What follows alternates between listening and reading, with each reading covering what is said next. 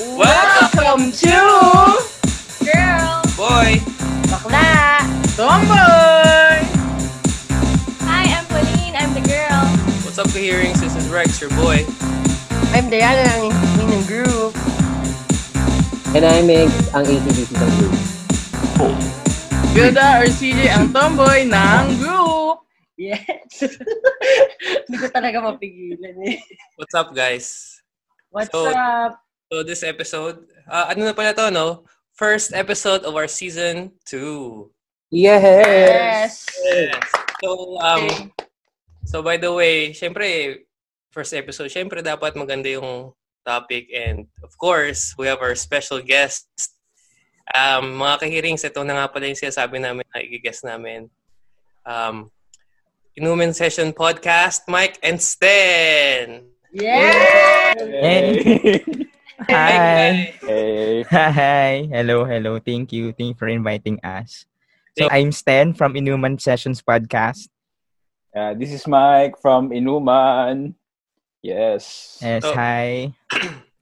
Ang so pinaka-inaan tayo. So guys, ito ng ano, ito dahil sa kanila kaya kami gumawa ng podcast. Our inspiration. Yan. Yes. Wow. Wow. Kaya lang ano eh, wala si Claire. Hi, Claire! Hi, Claire! Hi, Hi Claire! Hi, Claire! Invite ko siya, kaso uh, may gagawin ata. Or parang masyado pang maaga. Baka may yeah, akak siya na naman siyang session. Press kaming distrito. Oo nga. Ah, magkalapit lang. Oo. San Francisco. Kabilang barangay lang. Actually, andyan nga siya sa kabilang kwarto ata ninyo eh. Roommate siya na roommate. Ito pa nga, ito nga palang extra special guest namin, Claire! Claire! Ay, wala. Yay! Hi, Claire! Hi, Claire.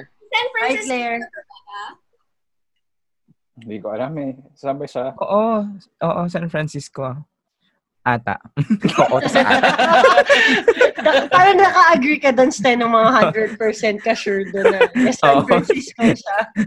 Tapos may ata, no? Oo. For today's episode, since it's gonna be um, our first for the season, um, gusto namin medyo light yung topic natin. Medyo magaanan lang tayo ngayon.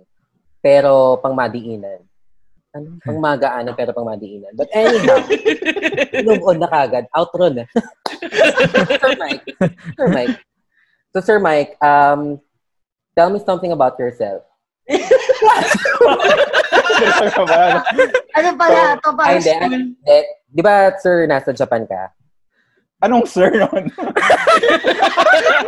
Baka sir naman to si Ayo. Wala na. Wala na. Oh, hindi naman ako teacher. Charot. Ayan, Mike na lang. I'll call you Ayan, Mike. Um, yeah. So, Mike, um, kamusta? Nakamusta, kamusta? Ay, dito kami naka-record, sorry. Okay, so, Pao, kamusta? Kamusta? Okay lang, kakagising lang. Bagong gising. Oh, ano? Morning, no? Woke up like this. Ah, may muta pa ako.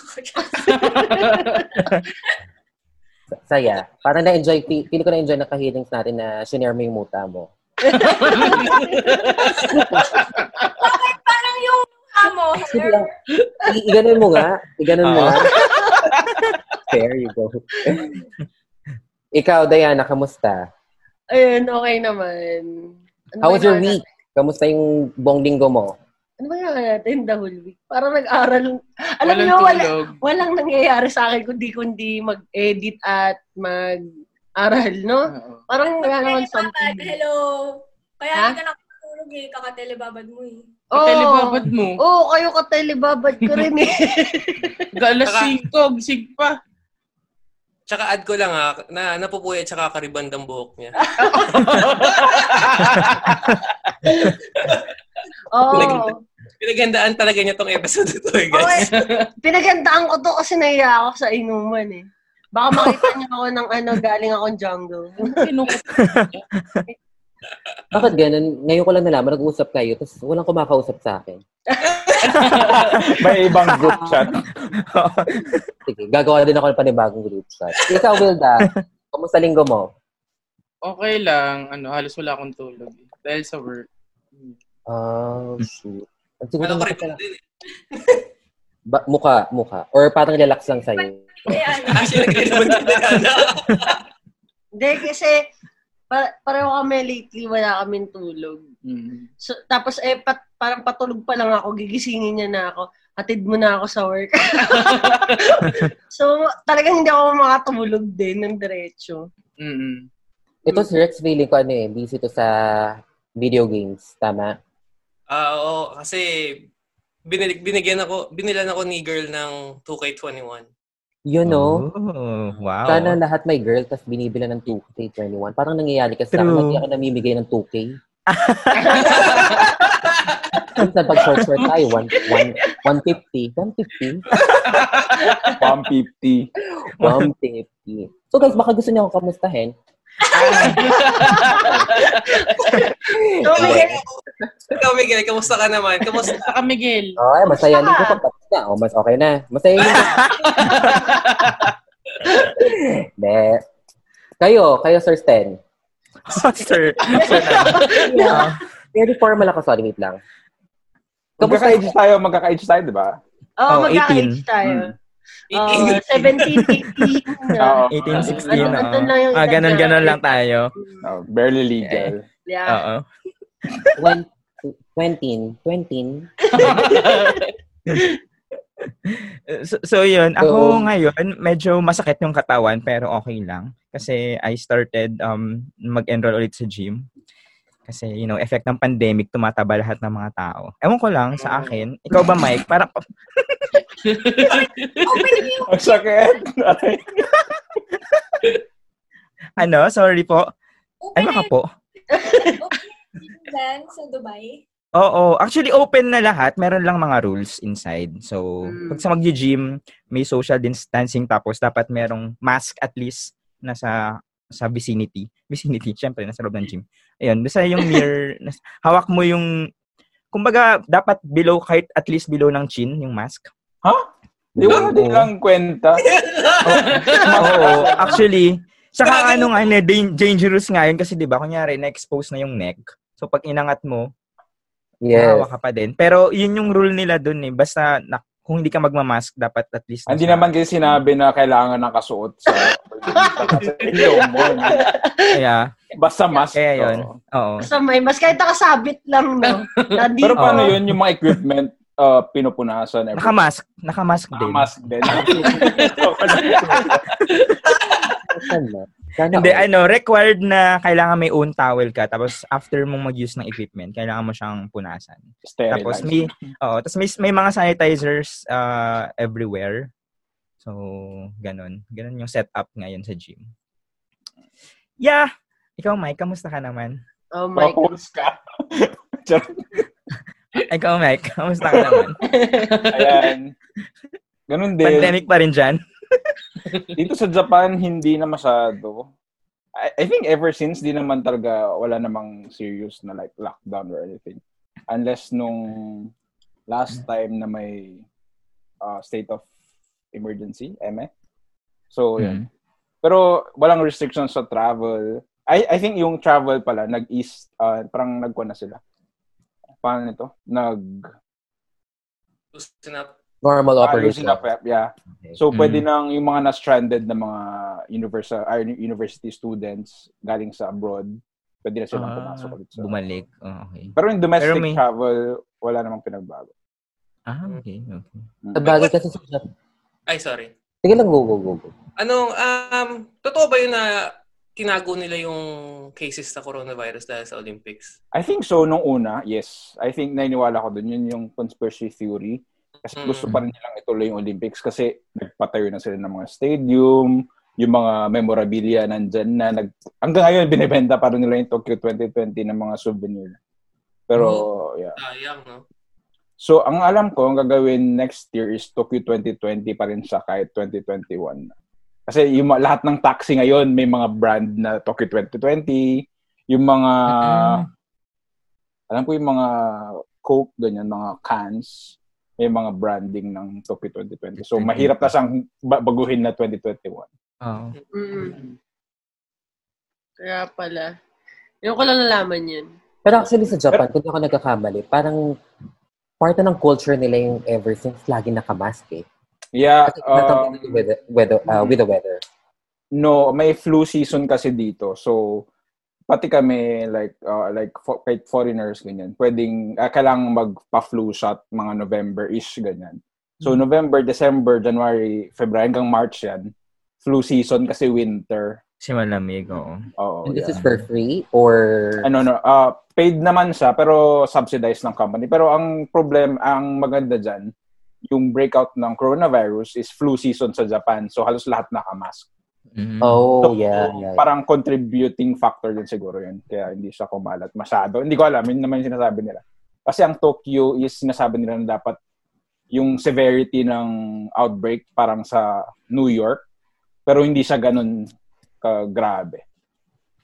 So, yun. Uh, yun lang. Yung, hindi siya proven na pero yun yung conspiracy theory. Tsaka walang contact, diba? Like, uh, kapag dito sa Japan, bira yung mag-shake hands, ganyan. Mm-hmm. Or mm-hmm. contact na yakap or something. So, bow or something. Mm-hmm. Yeah. Bagay, utos sa inyo yung ano eh, parang bow lang. I think... Oh, it's... bow sa mga boss. Nakita yung boss mo doon. Kahit hindi ka niya nakita, magbabaw ka pa rin. Kapag ganun din ako. Nakawawa ko kayo. Sabi ko kanina. Napapawa ko yan. Hmm. Dayana, ulitin mo nga. Ay, pagulo yung hair niya. Nauto naman ako, diba? So, pinaghirapan na, yung na, hair niya. Nauto ako ni Miguel dun, ah. So nice. So, I think everyone um had a good week. Tinapos na talaga. Yeah. Tinatapos ko na lagi. Parang, hindi. But since na, as in, okay naman lahat na nangyari sa atin, you know, why don't we start off this um um this season um with something really good. And I think common denominator naman natin talaga eh, bilang bilang tao and most especially bilang Pilipino is that we're good. Yeah. Alam mo yun, innate na sa atin yung ano, yung pagiging mabuti. Mm-hmm. So I think that will be the revolution of our um of our topic for tonight. And here goes for our first question. Miss Universe. Napakaseryoso. So, ito yung una kong tanong. I think ano, I'd like to hear the thoughts of ano of Mike um, and everyone else. Um, what do you think is a toxic trait of a Filipino, but you think it's good? Timer starts now. I think um, para sa akin na isa sa mga toxic traits ng Filipino yung uh, mag-aalok ka ng food kahit oh my God.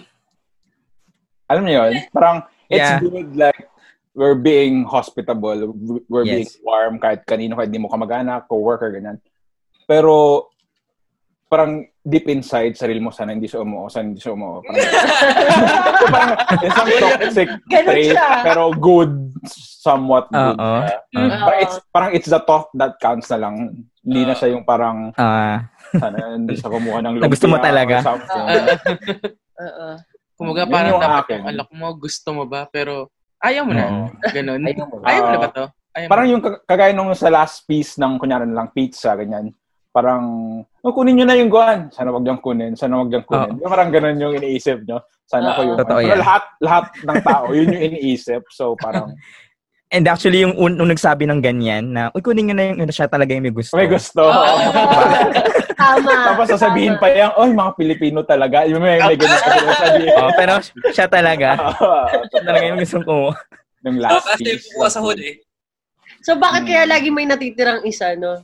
Tapos tsaka may magtatanong. O, tapos turuan pa. Oh. I think parang isipin nila na patay gutom.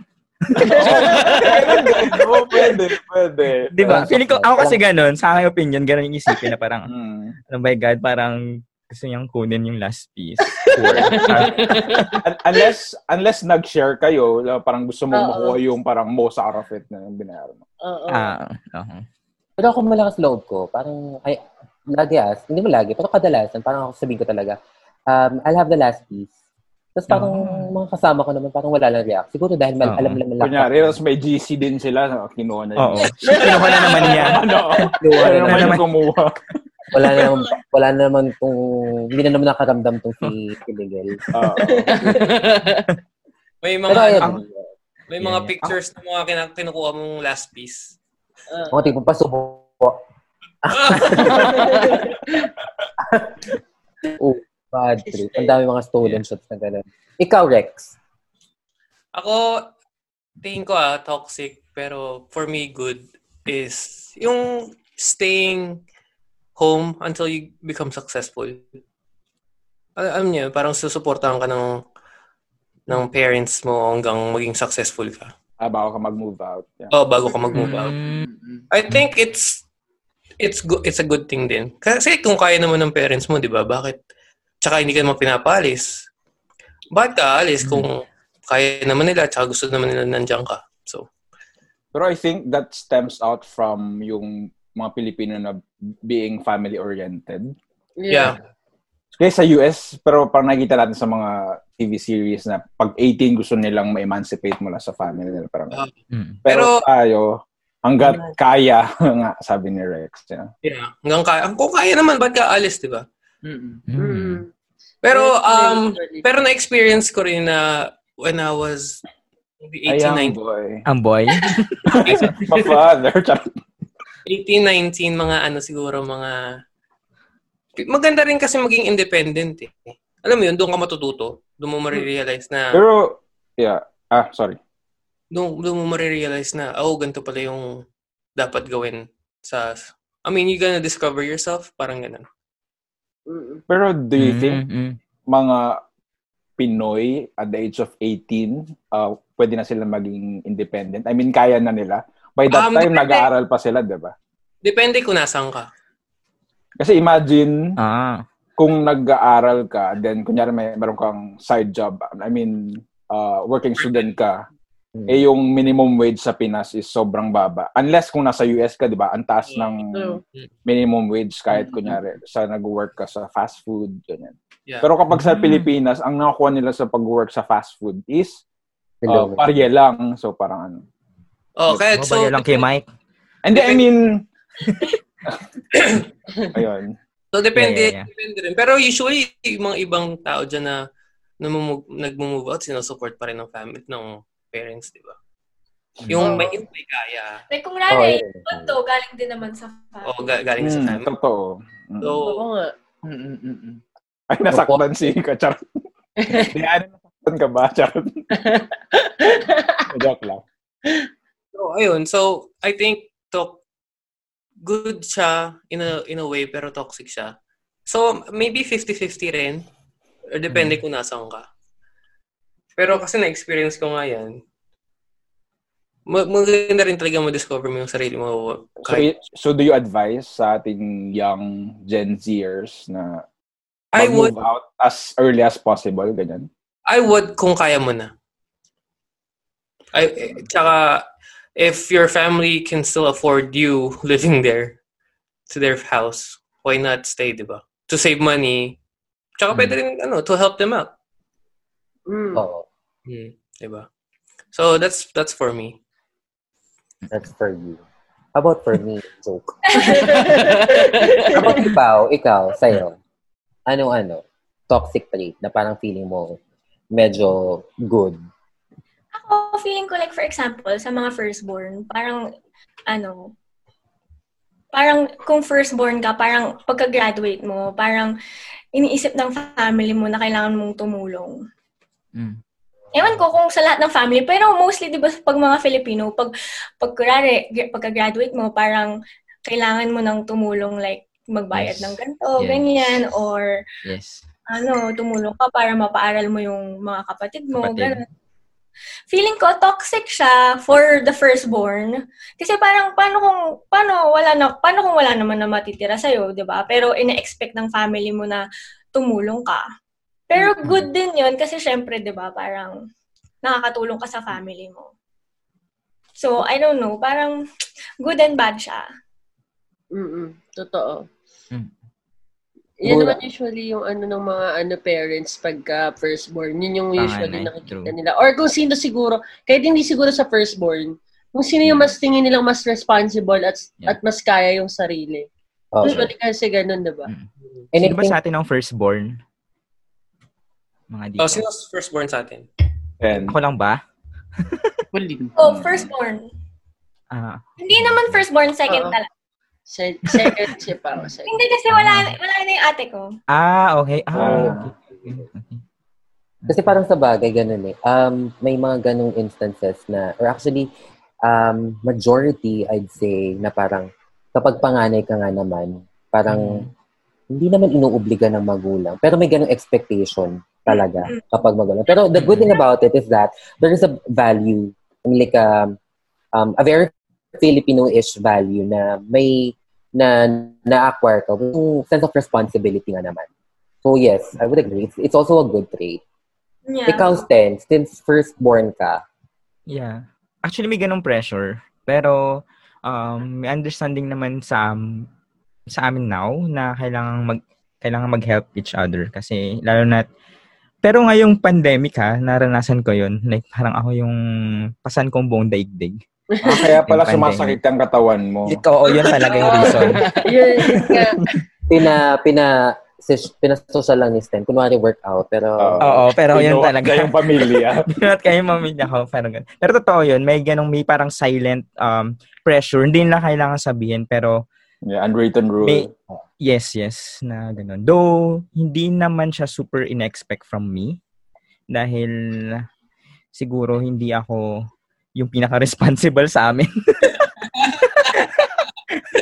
kaya, kaya ganun. Pero... Okay lang, ayos lang naman. Plus, ayos ano kayo? Tapos, ikaw nasa ibang bansa ka pa. Di ba usually, pag asa ibang bansa ka, iisip mm-hmm. mga tao, ang dami mong pera. Malaki sahod. Ah, oo. Totoo yan. Sobrang totoo yan. Malaki sahod ng... talaga yan. Uh-uh. Pagdating mo ng Pilipinas, ganun yung expectation. Tapos, sobrang weird pa.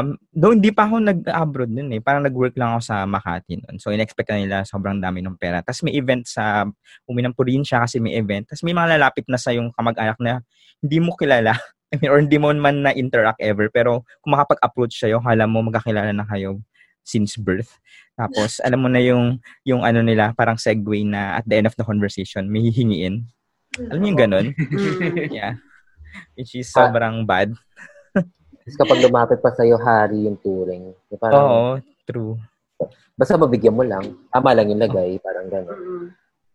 Oh, yun. Pero yeah. Ikaw, Sten, anong ano? Anong specific um, parang toxic trait na tingin mo? Tingin ko, good naman. Oo.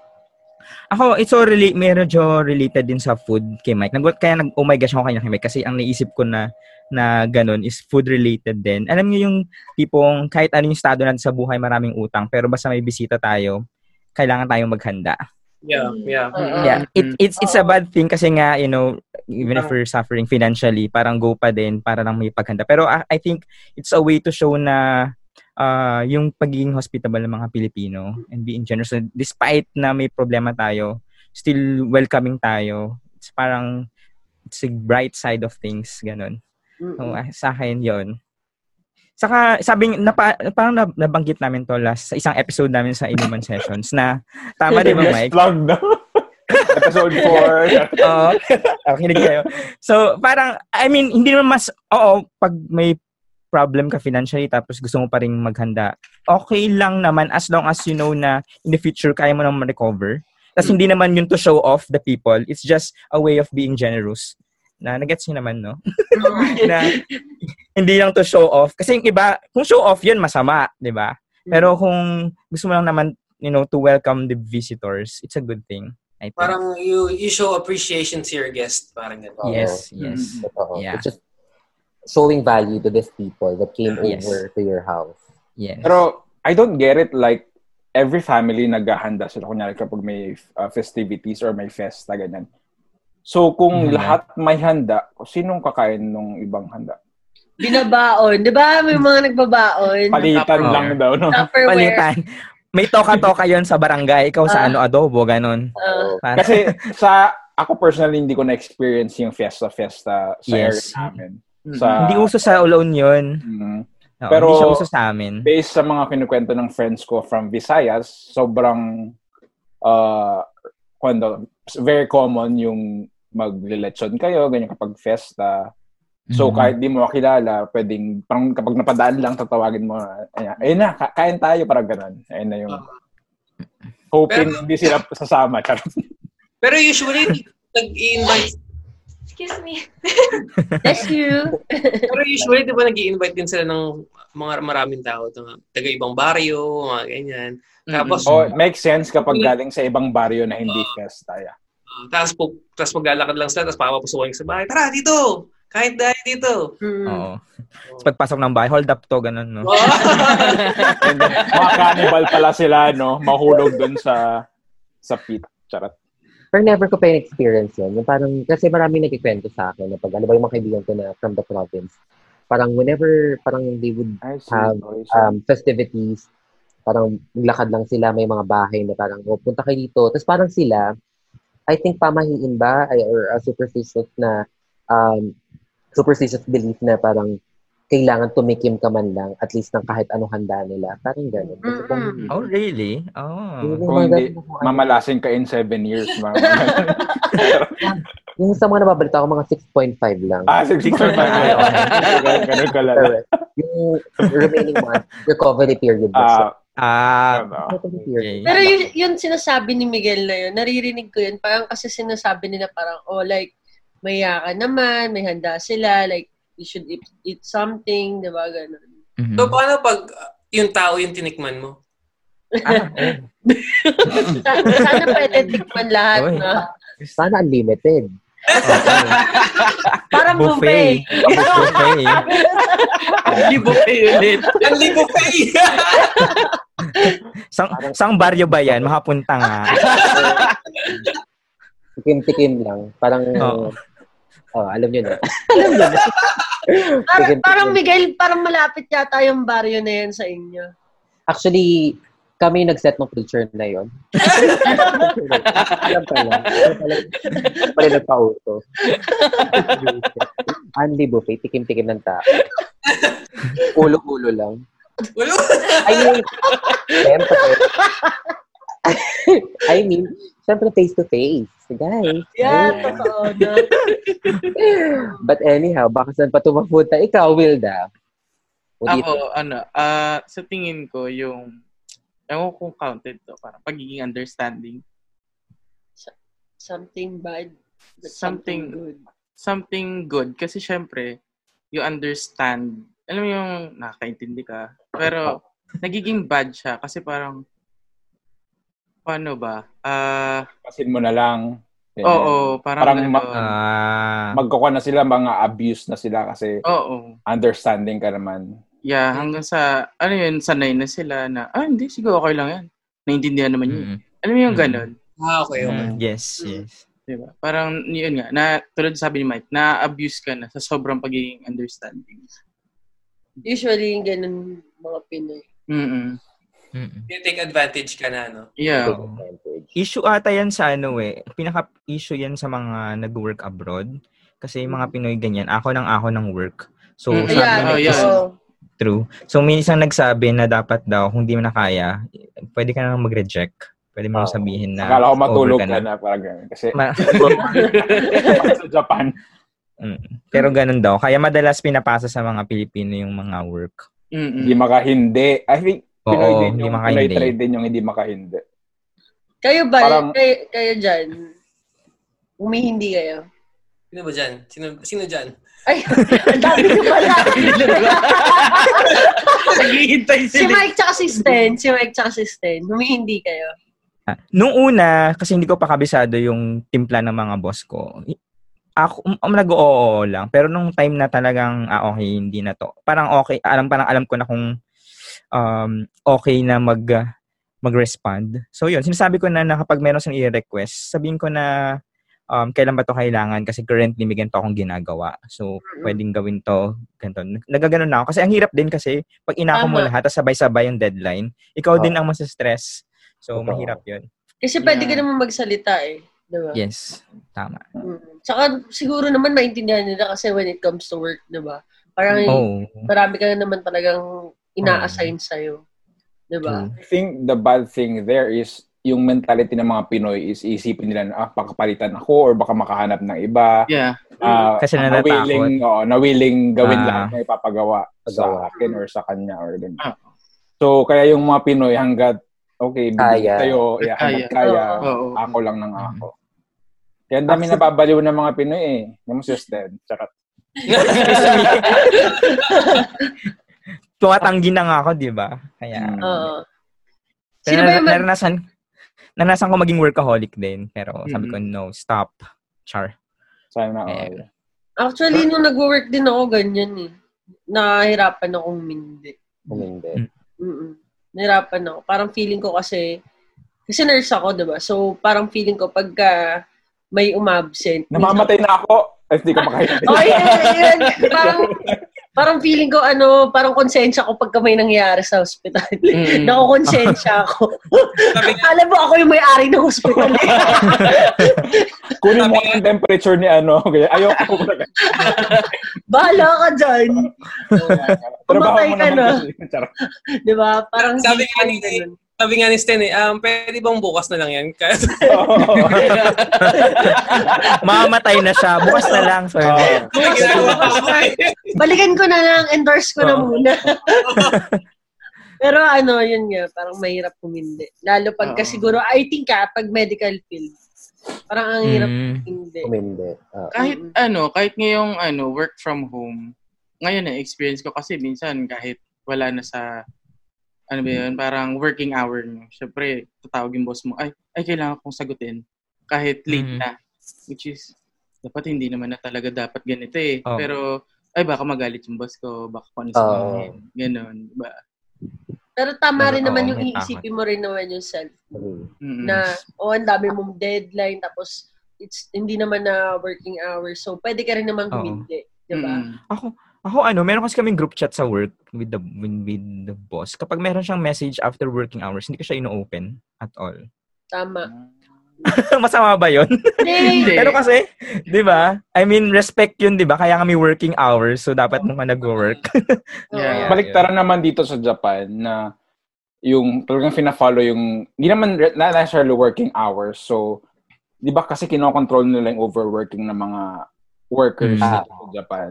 So, So, sa amin, na, na, kwan nila, na, parang namamonitor nila yung kung kailan mo ginagamit yung P C mo. So, kung kailan siya naka-on or naka-off.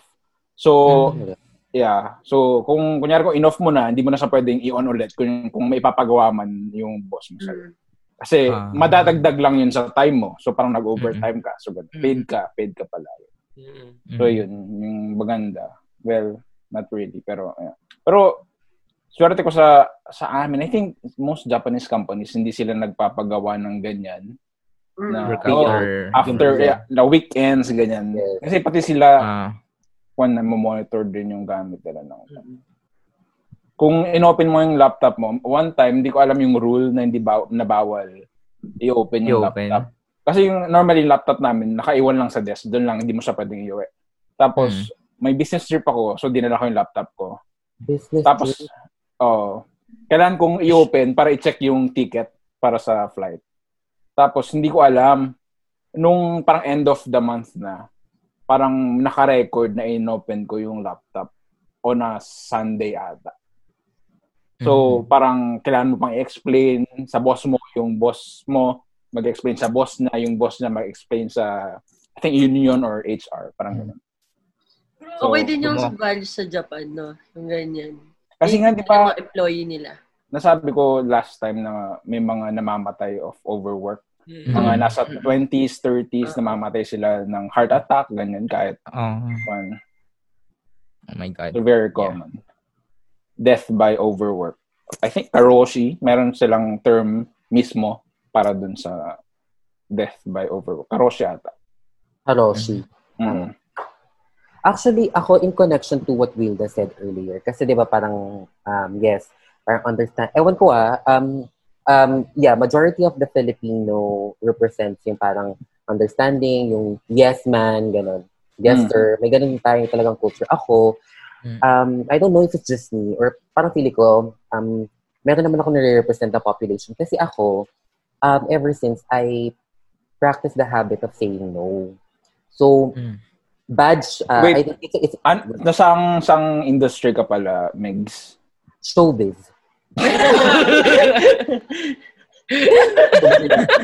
um, I'm currently ano, working for a food and beverage company um, mm. sa marketing side. Um, feeling ko kasi, other people would think na it's a toxic trait. Yung parang, ano ba yun? Hindi to ng hindi. Parang hindi marunong, parang makaintindi, pumasensya, parang ganun. Feeling ko may mga mm. ganun tao tingin sa akin eh. Or di makarunong um, makisama, di may kasama. Parang ganun. Eh, ako, feeling ko, um, yeah, other would uh, other people would think na it's a toxic trait. But for me, it's something good. Kasi, first, um, una, sige, uh, parang feeling ko kasi how I value myself eh. Parang, mm. if I'm done with work, or parang ano, unless na lang, ano, parang kailangan, kailangan talaga. Mm-hmm. Pero most of the time, um, talagang nagdunaw ako. Pag, pag alam kong this is beyond my scope, beyond my time, ano, parang I have, I always have the courage to say no. I don't know. I think that's a good trait um, mm. na feeling ko some or at least half of the population of the Filipinos um, na ginagawa nila. Parang ganun. I think it, it feeling ko it's a good thing. I, I think um, good trait yung nakakano ka rin talaga. Yeah, I agree. Oo. Nagawa ko nga man, mag-note mga mga manliligaw ko. Manliligaw? Wow! Hindi, ako, ako, para sa akin, ganun. Parang, I think, I think it works for me. And I think it works for some of my colleagues na parang ganun. Yun nga lang, sinasabi nga nila parang wala akong pakikisama.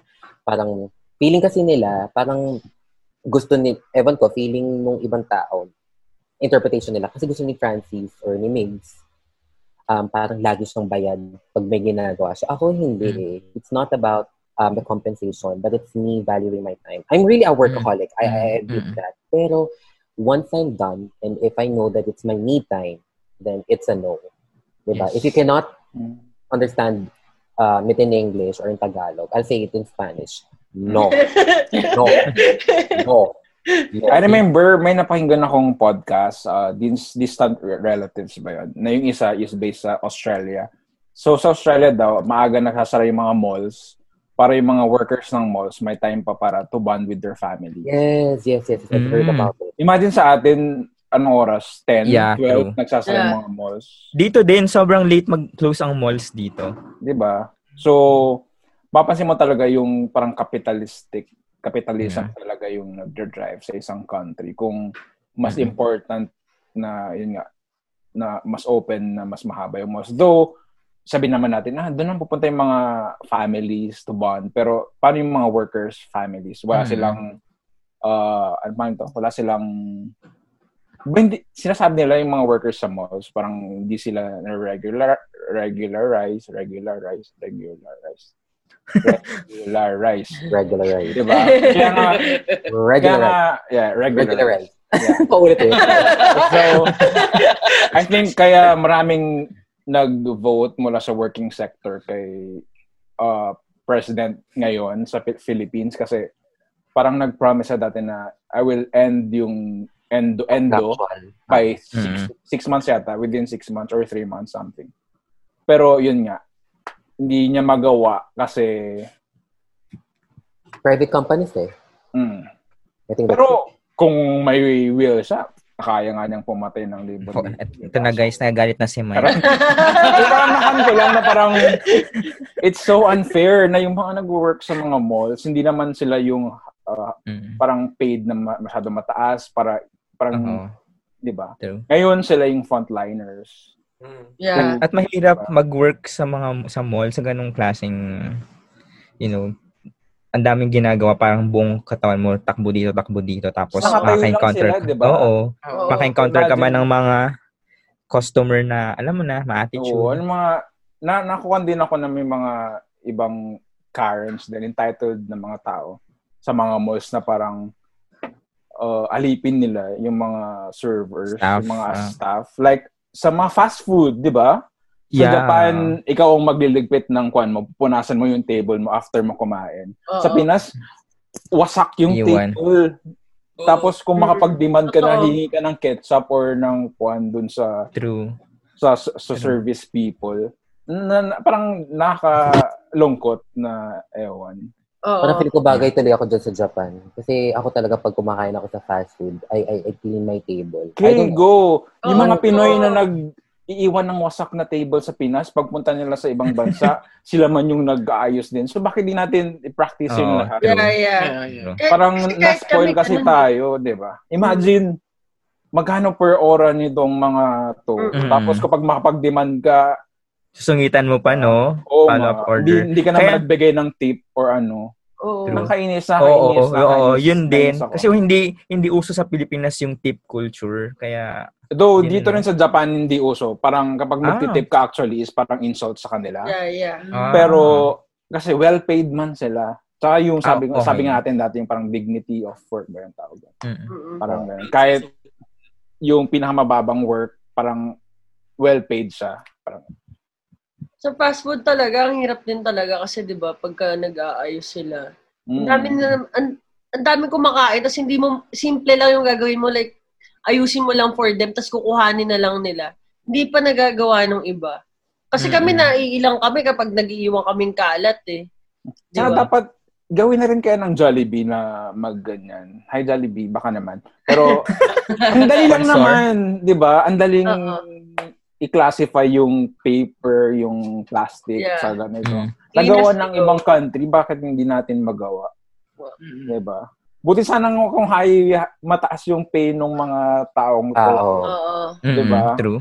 Or may magkamali sa order mo, parang anong, parang, diba? Sobrang entitlement. Pero yung table nila, parang may gravy sa table, may... Oo, ketchup. Sa bab, ah. sa mm-hmm. Parang... Bakit hindi mo treat na parang bahay mo na rin to, di ba? No. Kaya nga, may, parang may like nabasa ko somewhere na kung makita mo yung personality or yung kwan ng tao, kapag paano niya i-treat yung waiters, parang ganyan. Yeah, totoo yun. Di ba? Mm. Saka ano din, alam mo, di ba, um, hindi man rumor, totoo naman, confirm na kapag may mga na-encounter yung mga ito yung mga waiter servers na masamang customer, 'di ba binabawain na sa food. I mean it's it's oh, gross pero pero kung kung ayaw mong magganon, maging oh. maayos ka sa kain mo, 'di ba? Oo. Pero wag na lang 'yun, maging makatao na lang sa Oo, oh, yeah, yeah, yeah, yeah, yeah. Tama. Ano. So ikaw Miguel, what do you think? Ano yung good uh bad trait but something good? Or good trait but something bad. Sabi niya siya, di ba? Actually, nasabi ko na, Dayana. Parang nasa ako. So, bakit mo? Baka ako pala. Gusto mo? Anong channel ka? Ayan na eh. Ayan na. Ganda naman ako eh. Ito na naman ako eh. Pagka ganitong oras talaga eh. Nalolos ako eh. Ikaw ba, Dayana? Ano sa'yo? Ikaw, Dayana. Pagka ganitong oras eh. Siguro talo lang nagtatanong sa akin, kaya ako na lang gusto. Oh, eto nga, ikaw na. Ano? Dayana, ikaw, sa tingin mo. Ano ba? Ako siguro yung usual, usual. Parang feeling ko, yung mga Pilip- Pilipinong parents, ha? Like, hindi naman siguro most lahat. Pero, parang sila yung nagdi-decide kung ano yung course na kukunin mo. Mm. Uh, mm. Usually, ah. Usually. Mm. Like, kung ano yung uso, ano yung trending. Oh, ayun yung kunin mo. Ganun. Parang sa akin, parang good din naman siya kasi iniisip nila yung future mo. Pero bad siya dahil parang nape-pressure ka na baka yun nilang kunin mo. Alam mo yun? So parang nahihirapan mag-decide yung bilang anak, bilang anak ka, parang ano ba, pagbibigyan mo ba yung parents mo or ikaw na magde-decide sa sarili mo. Ganun. Parang feeling ko siya, bad and good siya. Yan. Pansin nyo ba na yung mga Filipino parents, mostly ng Filipino parents, eh, parang in- ayaw nila nung arts na mga courses. Parang, true! Oh, true, true, true, totoo. True. Mm. May stigma kasi sa ganyan eh, parang tingin nila, parang anong future mo pag ganyan. Oo, oo. oo. Nung una, so yung wrong. Gusto ko talagang i-take, like something connected sa drawing, drawing, ganyan. Sabi ko, kung hindi na lang ako mag-civil engineer or archi, baka pwede ako mag-fine arts. Parang ang sabi sa akin, anong sweldo mo dyan? Parang hmm. anong anong mangyayari sa'yo dyan? Tapos parang sabi ko, ah, oh, sige. Okay.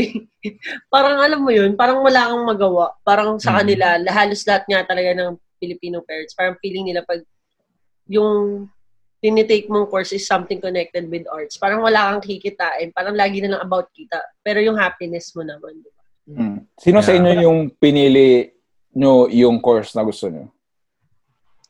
Akala ko yung tatanungin mo kung sino yung piniling bahay mo. Mm. Sino pero wala? Least, pero at least, di ba? Medyo. Medyo. Okay. Ako pero medyo. Si Dayana, di ba? Ano? Si Dayana, finors ng tatay niya. Daddy ko nag-decide for me. Pero, parang along the way rin naman na gusto ako ko na M L C. Mm-hmm. Gano'n naman talaga eh. Kasi nung time ko, yung batch natin ah, yun yung mga time na, tsaka yung bago yung batch natin, yung mga usong-uso yung mga nurse. Oo. Na, in demand. Oo, in demand yung mga nurses. So parang, o yan yung kunin mo. Tapos after nyan, mag-doctor ka. Pero na ako nag-decide na, sabi ko, ayoko na mag-doctor. baka naman, baka naman, nag- okay na ako sa nursing. Baka pwede ko nang gawin yung gusto ko after. Mm-hmm. Kasi, ang hirap eh. Parang hindi naman, parang nung nagda-nurse ako, sabi ko, ang tagal ko, parang tagal lang life ko sa nurse, uh, uh, nag-aaral ng nursing ah. Parang hindi ko na-carry mag-doctor after. Pero nag-doctor pa kasi ako after. Pero, hindi na lang. Alam mo yun? Kayo ba? Kayo ba? Parang, question lang ako. Um, edit nito ah. Um, ano ah, uh, hindi ko sure kung if it's my connection or ano. Pero feel ko ako kasi parang uh, nawawala ba ako or kasi naghahang, hindi ko alam kung naghahang kayo, hindi lang kayo gumagalaw. Hindi. May instances na nagka-cut-cut ka. Pero hindi ako, man masyadong halata. Uh-uh. Ah, okay. So, ayun, katulad ni Hindi, ang tagal nyo lang talaga sumagot. Kaya sabi ko, kayo ba? Uh, kayo ba? Hindi. Ah, uh, okay. Kasi hindi, tapos wala talagang gumalaw. Yung mga taga San Francisco at saka taga U A E, hindi gumagalaw sa akin. Ah. Meron na ba? Parang feeling ko may problem kanina. Sige. Um, back to regular programming. So, where were we? Ayan. Ayun. Ako actually, ikaw, Rex, um, did your parents force you? Hindi. Hindi. Naman. Pero Rex, um, if I'm not mistaken, mahilig ka sa photography, tama? Nakita ko kasi mga gawa mo eh. Oo, oo, oo. Ano? Uh, mapicture. Art. Artsy, artsy ka din eh. Nakita ko. Mm-hmm. Dati, nag-drawing ako. Kaya lang, nakita ko yung mga friends ko nag-drawing. Sabi ko, ay, wala akong future. Photography.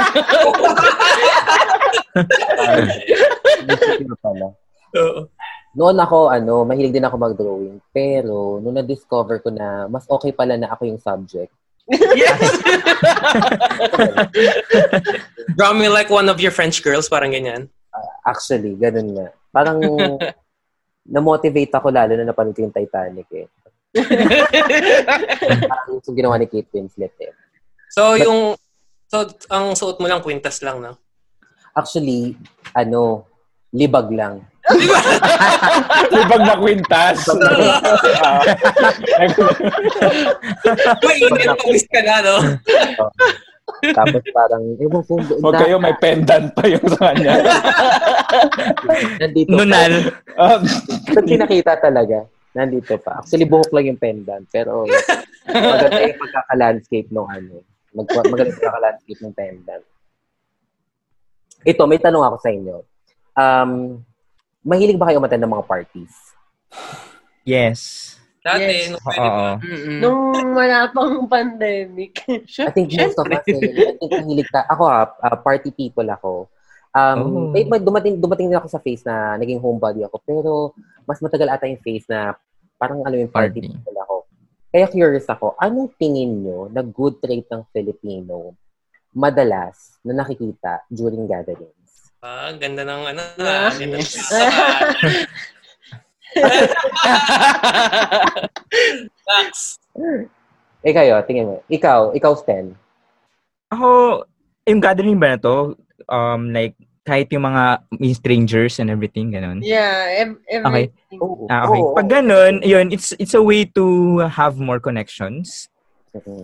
So sa akin parang nag-widen yung social network mo. So I I think yun, magandang treat yun sa gatherings na you meet other people, you meet you get to know um about them. And aside from that, baka sakaling may opportunities na they know, yes, na sila magiging yeah. bridge uh, or sila rin magiging future love life. You know, mga ganong unexpected things may happen during gatherings. So, pero unfortunately, wala pa ako na-meet na ganun sa gatherings. So, parang more Ayun. of like, um, um, what you're trying to emphasize on is yung, yung trait ng Pinoy na mag-establish ng connection. Am I yes. right? Yeah, yeah. Yes, exactly. Okay. Oh, kasi uh, um, over here, over here kasi, naman may party, tapos, uh, alam na, uy, ito walang naghaharap ng work, tapos bigla kang papakilala, oh, ito, nag, oh, nag-hire ka yun. Oo. Diba, ganun, ganun ang ano eh. Parang nagtutulungan talaga. Oo. So, I like that. Maganda nga yun. Parang pinag-isipan mo ba yun? Hindi, inisip ko kasi. Hindi, actually, ano, pinag-isipan ko siya. Pero bigla ko na-realize, ano, innate nga naman talaga sa ating mga Pinoy yun. Lalo na pag halimbawa, ano, Um, lalo na minsan nahahaluan tayo ng mga, alam mo, yung mga foreigner nating mga kaibigan. Mm, yeah. Excuse me. May nakaalala sa'yo. May nakaalala sa akin. Ng mga English booking natin. Kasi parang, alam mo yun, parang we invest on relationships eh. Ganun tayo ka-confident na kumilala, magpakilala, kumi, um, alam mo yun. Kumilala lahat ng network.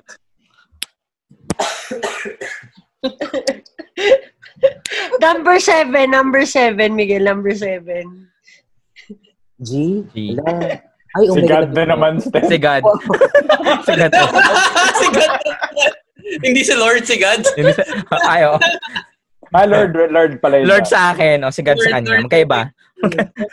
Tawa-tawa ako dun yung sinabi ni Sten yun eh. Ah, naalala ka ni Lord. Actually, feeling ko nga. Kasi may ginawa akong kasalanan kanina. Wow! Hi! Ikaw, ikaw, Wilda. Tingin mo. Wala pa akong maisip. Wala siyang maisip. Si Dayana Buda. Ikaw, Dayana.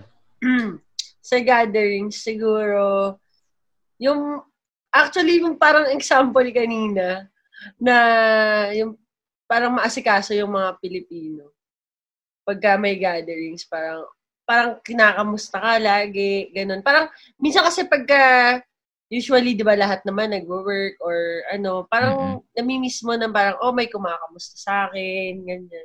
Alam mo yun, something good, uh, something good. Like, yun yung parang feeling ko okay pagka may mga gathering. Tapos, siguro, parang matagal na kayo din nagkita-kita. Di ba, may kasi yung mga Pinoy ng, ang tawag doon? Yung nag... Yeah.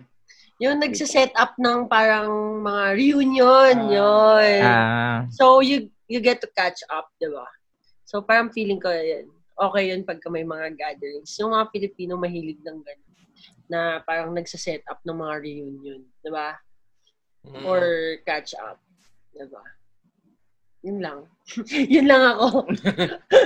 Ikaw, Pao. Feeling ko, ano, uh, nasa-showcase yung mga talent ng mga...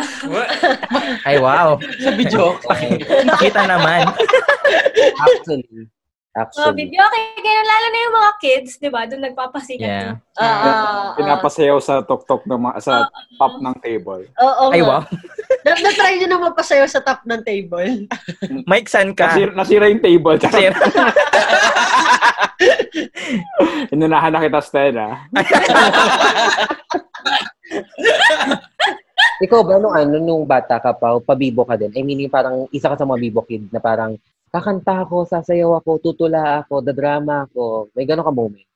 Ano, kami kasi parang sa sa family namin, parang kaming magpipinsan. Merong mga, ano, age group, age group. Tapos yun, sumasayaw kami yung age group namin. Parang lalaban sa next age group. Wow. Ano, pagka malaki yung family. Showdown. Ano na, pagka malaki yung family. So, may uh, mga set-up sila. May mga ganyan. Talent person. Tumayaw nga so, kami parang... ng pinsan ko eh. Munta ka. For sure, ginawa mo yun kasi malaking premyo. Hindi, pinilit. Ah, pinilit. Okay. Kaya anong pinagawa sa inyo usually nung bata kayo? Pagka may mga galing. Oh, ano? si Miguel? Anong, lalo ka na, anong pinagawa sa'yo? Ako siguro ano, mag, mag-sketch, mag-draw, mag-build. Pa? Pa? Family gathering. Ang lupit na na pag-gathering. Siguro may pila kay Miguel. Alam mo yun, yung may madre na drawingan sa art, sa mukha. Face paint. Oo, yung face paint na pala. Oo. Siguro ano ko, parang, ano ba, I think, parang more of like, ano, mga sayaw, ganun. Mm-hmm. Ah, sayaw. Parang yun kasi parang feeling kong generic na talent ng Pinoy. Kahit hindi ka marunong, tapos pag pinasayaw ka, tapos alam mo may premyo, sasayaw ka eh. Yung parang, gano'n pang bata, parang gano'n. Ako gano'n. Mm-hmm. May candy, gano'n yun. May candy, may premyo, uh-huh. Yung gano'n. Uh-huh. Ikaw, Mike, may gano'n kang experiences or ano, parang ibang experiences mo during gatherings? Nasira nga daw yung table eh. Bukod sa nasira yung table, hindi kasi ako mahilig sa mga gathering kasi uh, sa personal, uh, mahihain talaga ako. Tama ba? Yes! Hindi. Parang society I mean, mo yata. No? Unless I'm comfortable sa mga taong yeah. nakapalibot sa akin. Uh-huh. Naalala ko nung nasa Uganda ako, merong Filipino community, tapos parang this, parang they reach out palagi, ganyan. Or may Christmas party sa ganito, or birthday nito, or may anniversary na ganito. Pero parang lahat may excuses ako kasi hindi ko naman sila ka-close. Saka yung the age bracket nga. Parang uh, mga tanders, true. Mostly yung mga off na mga nandyan sa uh-huh. mga Filipino community. So, kasi to it na may excuse ako. Parang, ah, I think may... May uh, work kami ganyan or ganito. Travel something. Yeah. Di ko alam. I think, no, sa mga gatherings, may impact kapag yung crowd is within uh-huh. your age bracket or pag peers. Oo. Uh-huh. Yeah. Oh. oh. Oh. Kasi sa Dubai, 'di ba, sobrang dami ng Pinoy, unlike Uh-oh. sa mga pinag-workan ko is parang uh, nung nasa Burkina, ako lang yung Pinoy, nung sa Uganda parang nasa two hundred kami ng mga Pinoy na community. So yeah, hindi ako sanay sa sa gathering. Sa gathering. Saka hindi ako comfortable sa crowd. Ah, ayaw so, ng conformity, ayaw mo ng tama ba? Or is hindi it... Hindi naman. So, parang parang awkward ako as a person kasi. Really? Parang really? Parang hindi ko rin na-feel yun. Na parang okay, awkward. Sobrang awkward ako. Parang na-anxiety ako. Parang... Uh, I mean, uh, uh, kapag or na- siguro, every time na magkasama tayo, Mike, within comfort zone mo siguro. Ah, yeah, hindi yeah, ko yeah, nakapansin. Yeah. Mm. So, kunyari, ako yung type ng person na kapag may nasabi akong something or kunyari, nag-shake hands ka pero hindi kayo nag-shake. Ah, kunyari, appear, ganyan pero hindi mo na-appear. Isipin ko yun for the whole day. Parang, ano? Grabe! Karoon ako awkward na person. Karoon ako tipong awkward. If I may ask, anong zodiac mo? Ah, uh, Sagi. Ah, okay. Sagi. I'm not judging you, ah. Tinanong ko lang. Wala, kala ko may share siya. May share siyang ano, insights. Kasi dati may parang naging habit ko yun, parang mag-read. Hindi mag-read, pero parang at least um, like general behavior ng ganitong zodiac. So at least you know how to approach it. Si, si Claire ang mahilig sa ganyan. Kaso ito, oo, nag-aaral kasi si Claire ng astrology. Kaya, wow! Actually, minessage ako ni Claire. I-pitch in mo to para maalala ko na. Oo. Iba talaga, iba talaga ako sumeg. Talaga, Wilda. Baka nakaisip ka na. Nakaisip ka na. Ikaw. Actually, parang same kasi kami ni Mike. Hindi ako mahilig sa gatherings, so hindi ko masyado napapansin. Though, ano kasi, napupunta ako sa party kasi gusto ko talaga ng crowd. Pero parang gusto ko rin at some point na mag-isa lang ako sa gilid, gano'n, di ba? Like, tahimik talaga ako eh sa ano, sa sa ano daw dito, sa gathering. Unless, yun nga, yung mga close friends or or uh, family, gano'n lang. Pero pag may ibang tao, hindi talaga ako masyadong nagsasalita. Eh, ano yung mga tingin mong Filipino traits nga? Yun, hindi yung sa, tingin mo sa Filipino. Hindi ko nga napapansin. Wala. Wala talaga. Wala. Hindi ko napapansin. Tinitignan ko lang baka may maisip na siya. Ah, mamaya. Balikan mo ulit ako mamaya, Francis. Sila muna ulit. Direct. Ikaw, Direct. Ako usually, kasi pag nandito, over here kasi pag pumasok ka ng bahay, parang nasa ano ka, mini vacation ka. Kasi lahat masaya, mm-hmm. nag-i-enjoy yung mga tao, kain lang ng kain. Alam mo yun, uh, enjoying each other's company.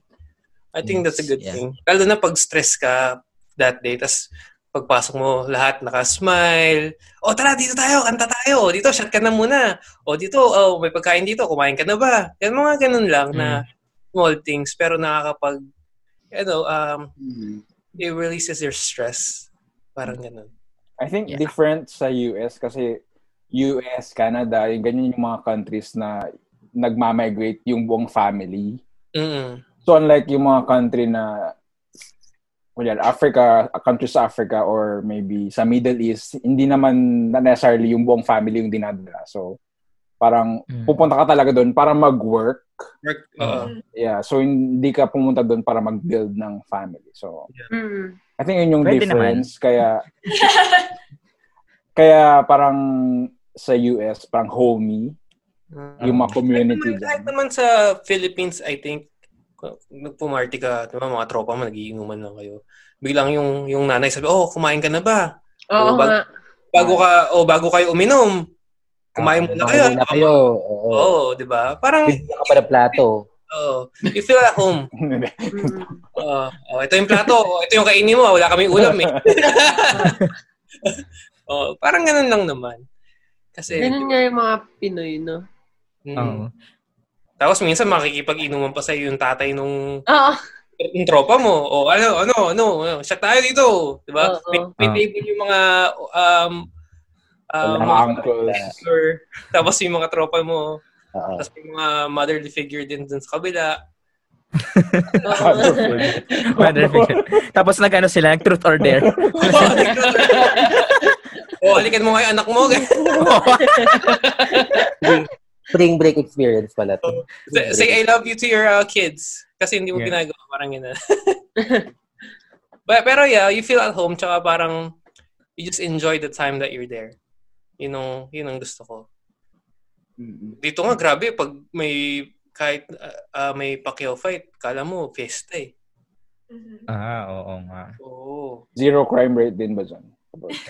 Pacquiao. Ano, share, share. Dito naman eh. Pacquiao. Kasi may bayad ang pay-per-view dito eh. Oh. Kasi sa, sa Philippines, diba, libre lang. Hindi, may bayad din. So, ah, may bayad. Pero yung... Punta yung, kayo sa munisipyo, parang gano'n. Oo. Oh, okay. oh, kami, dito naman, uh, mag... Pay-per-view. Lahati-hati kayo. Oh, oh may laban si mm. Pacquiao. Normally, mga magkano yung pay-per-view na yun? sixty dollars din, oh. Ah. Mm-hmm. Oh, actually, yeah, ano, man, before okay. I used to work for a company, um, D T V, DirecTV, parang, ay, um, ayun yung ano nila eh, uh, tawag doon. Kasi diba dito Sky Cable, parang gano'n, doon sa States, D T V, DirecTV. DirecTV, oh. Kung di ako nagkakamali, um, isa talaga si Pacquiao sa may pinakamahal na pay-per-view. Mm-hmm. Mm-hmm. Kaya, so, one hundred dollars pa eh. Mm-hmm. And people would pay. I swear, yeah, people would pay. Pay-per-view. Oo. Pero, how they pay is hati-hati sila, gano'n. Oh, dito tayo sa bahay nila, ano? Dito tayo sa bahay nila... Bahay nila Rex. Hati-hati tayo sa pay-per-view, ha? Oo. Ganun. Kaya, yung ganun lang. Masaya. Tapos potluck. Tapos potluck. Mm, yeah. yeah. Tapos maya-maya. Yeah. Maya-maya, ikaw na makikipagsuntukan. May bugbugan na. May nalasing na pala, ano? Oo, oh, ganun lang. Tapos kinabukasan, pre, ano nangyari? Sinapak ka ni Pacquiao. Yung ganun. Kaya I like... feel Filipino gathering. Kaya minsan, sobrang ano, so, sobrang hype. Minsan di mo masabay. Mm. Diba? Oo. Wala bang kwan?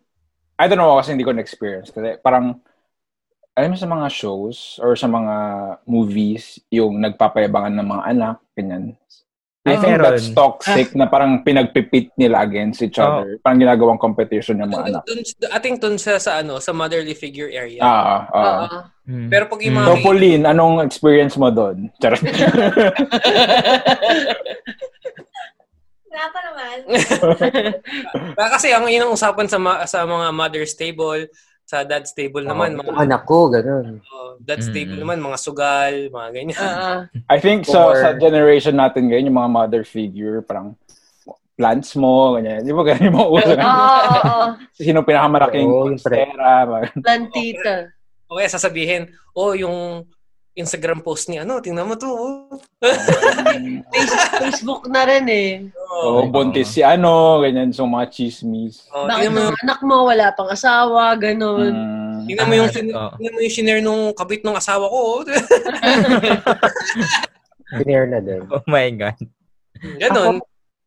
Ako, observation ko, I don't know, pero, ano, parang during gatherings, I don't know, parang as a Filipino, parang they're so good being a host.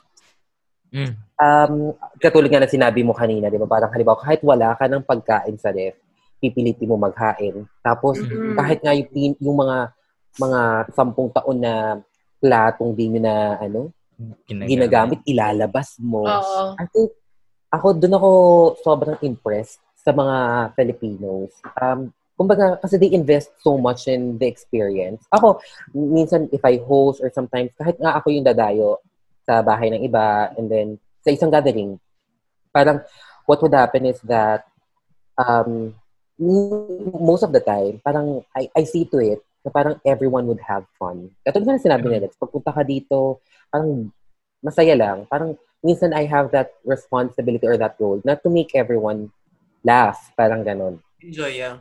Yung parang enjoy lang, parang ganon. So I think mm. that's a good trait of um of of being a Filipino. Na parang we value so much an experience kahit alam natin wala tayong um, masyadong mahahain o di kaya kahit hindi Um, masyadong, ayan, katulad niya, wala tayong masyadong mahain. Bawiin mo na lang sa baso, sa sa kutsara, sa tinidor, sa platong magagamit mo, sa lakas ng sounds mo, sa sa dami ng Red Horse o San Miguel na papainom mo. Baka naman, R H at saka San Mig. I think, I think that's something na na-observe ko sa mga Pinoy.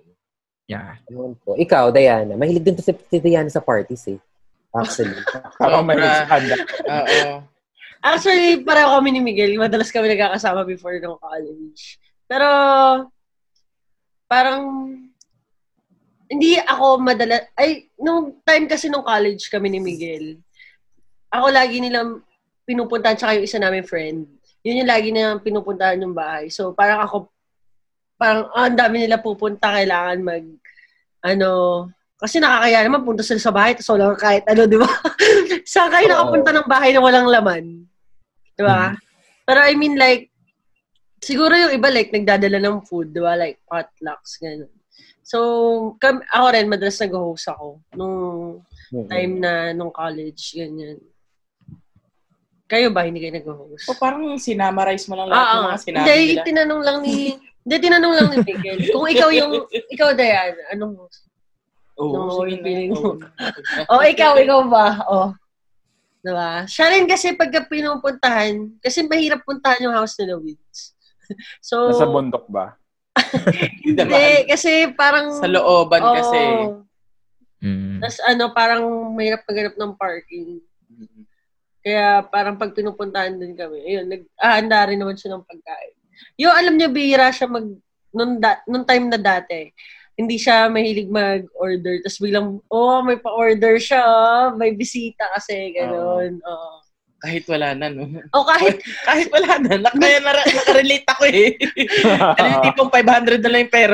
Sige na, order tayo. Kaya, ano ba? Oo. Pero ako curious ako kasi parang, um, I don't know, I, I'm not sure if I, my interpretation is correct. Parang... majority of the experiences of um of uh, G B B T and uh, Sten medyo similar. Parang medyo napansin ko sa iyo, Mike, parang ano, parang hindi masyado. Di, pero dito ka lumaki sa Pilipinas? Yeah, pero hindi kasi ako sociable na tao. Ah, I, mean, I see. I pero, think so. Sa tingin ko sa sarili ko, hindi ako masyadong parang sociable. Ganyan. Matagal ka na ba na nagsistay sa ibang bansa? Kasi, tama ba? Uganda? After college, yeah. Mm. What do you do? College. Um, nag-work ako sa isang um, heavy equipment manufacturing company. Oh. So, napag-work ako sa Minahan for two years sa Burkina Faso, then two years for road construction sa Uganda. So, yan. Ngayon, office ako kasi nasa headquarters ako ng company. Ayan. Kung may pa-aircon. May pa-aircon. Um, Babo ng kaligaya po, pa-aircon. Yeah, pero kasi meron silang parang, nasabi ko na to sa ilang beses sa Inuman Sessions Podcast. Makinig kayo. Pero, di ba, mer- meron kasi silang parang uh, ord- ordinance ba ang tawag doon? Uh, kunyari kapag winter, parang di masyadong i-on yung heater, or kapag summer, parang may certain uh, temperature na maintain. So, kailangan mong mag-adjust. So, kapag winter, kailangan mong mag-suit or jacket sa loob para hindi ka ganun kalamigin. Para makatipid sa kuryente yata or something. Kasi meron silang time na may calamity sa Japan. Ganyan. So, may shortage ng power, ganyan. Mm. Mm. So parang mula nun, I think since twenty ten ata or twenty, uh, twenty oh eight na may uh, yung nga parang mini-minimize na yung paggamit ng mga resources. Kunyari sa winter at sa summer special. Siya winter and summer special. Higating kalimpad. Hindi kasi kapag summer, di ba, nakwento ko na parang maintain oh, sa yes. twenty-eight degrees Celsius. Yes. So, it's either magdala ka ng electric fan mo na sarili mo na yung U S B fan, or kung malapit ka sa bintana, like yung sa side open natin, mo yung window. Open mo yung window. Ganyan. Or tapos magdebit ka ng short sleeves. Ayun. Ang aga mo din pala nag-ano, no? Parang nag-work. Kasi sabi mo pag after college. Tama? Mm, tapos parang one year kasi yung napasukan ko is parang uh, training program siya. So yung company na yung pinapasukan ko ngayon, parang nag-recruit sila sa buong Pilipinas. Oh, ay. So ayun. So nakapasok ako. After one year, pinadala na ako. Oh. Mike, naalala ko nung interview days mo. Um, ah, oo. Yeah, yung lucky charm mo yun, Mike. Oo. Nung interview ko, basta, siguro next con na to, parang medyo interesting itong part na to. Na, na, ah, save it save it for that na lang. Oo, oh, ibig sabihin, magigit namin yeah. kayo ulit. Yeah. Pero, uh, sure, sure. Kaya rin napapalisipan sa akin kasi gumagaling left at saka right hemisphere ko. Habang nakikinig ako kay Mike, tumati, mabida ko lang sa sarili ko. Sa utak ko yun na, parang hindi ako convinced kay Wilday. Kasi parang feeling ko, nakilala ko to, medyo, ano to eh, parang life of the party din. Parang buhay tong tao. Kaya parang nagulat ako na sinabi mo kanina na ano, gilid, yung parang nando ka lang sa gilid. Parang mas na-enjoy mo yung ganun. Tama ba? Oo, ganun ako pag, uh, siguro trip ko yung tao. Ganun. Pero pag yung ano, yung sobrang dami, di ba sabi mo nga, nagkakilala tayo na tatlo lang tayong nagiinuman. Oo, oo, oo. Oo, yun. Since... Kasi kung ano sinabi mo, nag-aaral na lang. Di ba yun? Tatlo lang kasi tayo. So, small crowd lang siya. Pag yung siguro yung sobrang dabi, baka mga for uh, more than thirty, ganun. Papakita ko nga yung video mo, Wilda, nung wedding. Hmm? Eh? Wag, wag, wag! Actually, nakita ko ano. Nasa S D E daw yan. Kay Pao ko ata nakita yun eh. Basta parang na-share. Nakita ko nga ata nga, grabe, parang nagwawala nga din si Wilden. Kaya parang... Ah, oh, wow! Mas pa siya sa akin nun. Party, party. Daya pa siya nun. Hindi, ano na yan eh. Mga late days ko na eh. Kasi before, hindi talaga ako mahilig. As in, oh. dahil lang kay Dayana, kaya medyo naging outgoing na ako. Uh, actually kasi, dati, lagi ko siya sinasama sa mga lakad ko nga. Para medyo... Gusto niya kasi rin parang magkaroon ng mga new friends, ganyan. So, sinasama ko siya sa mga lakad, lakad ko. Kasi nga ako yung mahilig naman ng, marami, ng mga friends, ganyan. Mm-hmm. So, nag, nag-jive kami doon. Kasi hindi talaga ako mahilig makipag-usap sa tao. Yung parang uh, magsistart ng conversation. Hindi. Hindi ako. Go, down to our last question. Ito sobrang intended to para. Ay, last na ba? Wala pa. Hindi, actually wala akong sagot. Last thirty-five pa. Ay, ay, kamay yung tataulo sa akin eh. Ganun ka niya eh. Kasi akala ko kay Wilda, ano, yung ayun nga, parang, yung, parang, wait, sinabi niya. Anyway, go Wilda. Anong ano? Anong feeling? Ayun, naisip ko lang siya kasi ganyan sabi nga ni Rex yun sa mga homie, ganyan-ganyan. Tapos, uh, sa amin kasi, pag may mga birthdays, yun, syempre gatherings yun. Tapos, yung mga tito-tita ko nagluluto. Tapos may mga dumarating na, actually hindi namin kilala, tapos biglang, ah, kailangan niya ba ng tulong? Ganun, oh, bigla. So wow. Parang, sa tingin ko okay siya kasi parang napaka-helpful na, ng mga Filipinos kahit hindi nila kailangan. Alam naman nilang hindi kailangan kasi alam mo yun yung parang, ay, kaya naman niya magluto, pero, ay, sige, tutulong uh, ako. Kaya naman tulong. Pala yan, no? Parang gano'n. Parang yun. Kasi gawain after ko nun, kulang na ng dalawa yung kutsilyo nila. Oo. Pero, ano, to follow up kay Wilda, kasi may nakita akong meme na, di ba, birthdays nga. Tapos may dumadaan na bata. Para titingin lang, tapos para maimbita. Oo, oh, gano'n. Yung mga gano'n sa amin. Kaya minsan sa amin, na-anticipate ng, ano, ng family namin na, ah, baka mga fifty yung pupunta kasi minsan may mga dumadaan dito, bigla na lang pumapasok eh. Gano'n. Wow. Kasi sa mga province, uso yun eh. Uh, uh-huh. Lalo na sa mga kasalan. Ewan ko kung na-experience. Ah, oo, totoo. Diba? Yes, yes. Parang, kasalan, yes. Parang iniisip mo, parang family lang. Tapos pag kunwari, nandun kayo sa, kunwari, sa court ng barangay nyo. Ah, ang dami na nagkukumpulan doon. O sige na, kain na kayo dito. Kain na, ganun. Kahit hindi invited eh. Oo. Actually, may mga ganun. Mapapaisip mo na lang, sino to? Actually, mata- ano yun, strategic din ng Pinoy, eh, no? Parang paraan din talaga. Actually, yun, isang mga good trait ng Pinoy yan. Yung maging strategic. Parang maparaan. Parang hindi ka invited. Yeah. Parang kahit alam mo ano, bigla ka magte-text, uy, happy birthday. Tapos, uy, nakahandaan dito, punta ka na. Ganun. Oo. Oh my God. Kaya, ewan ko na. Ewan. Ewan. Ewan.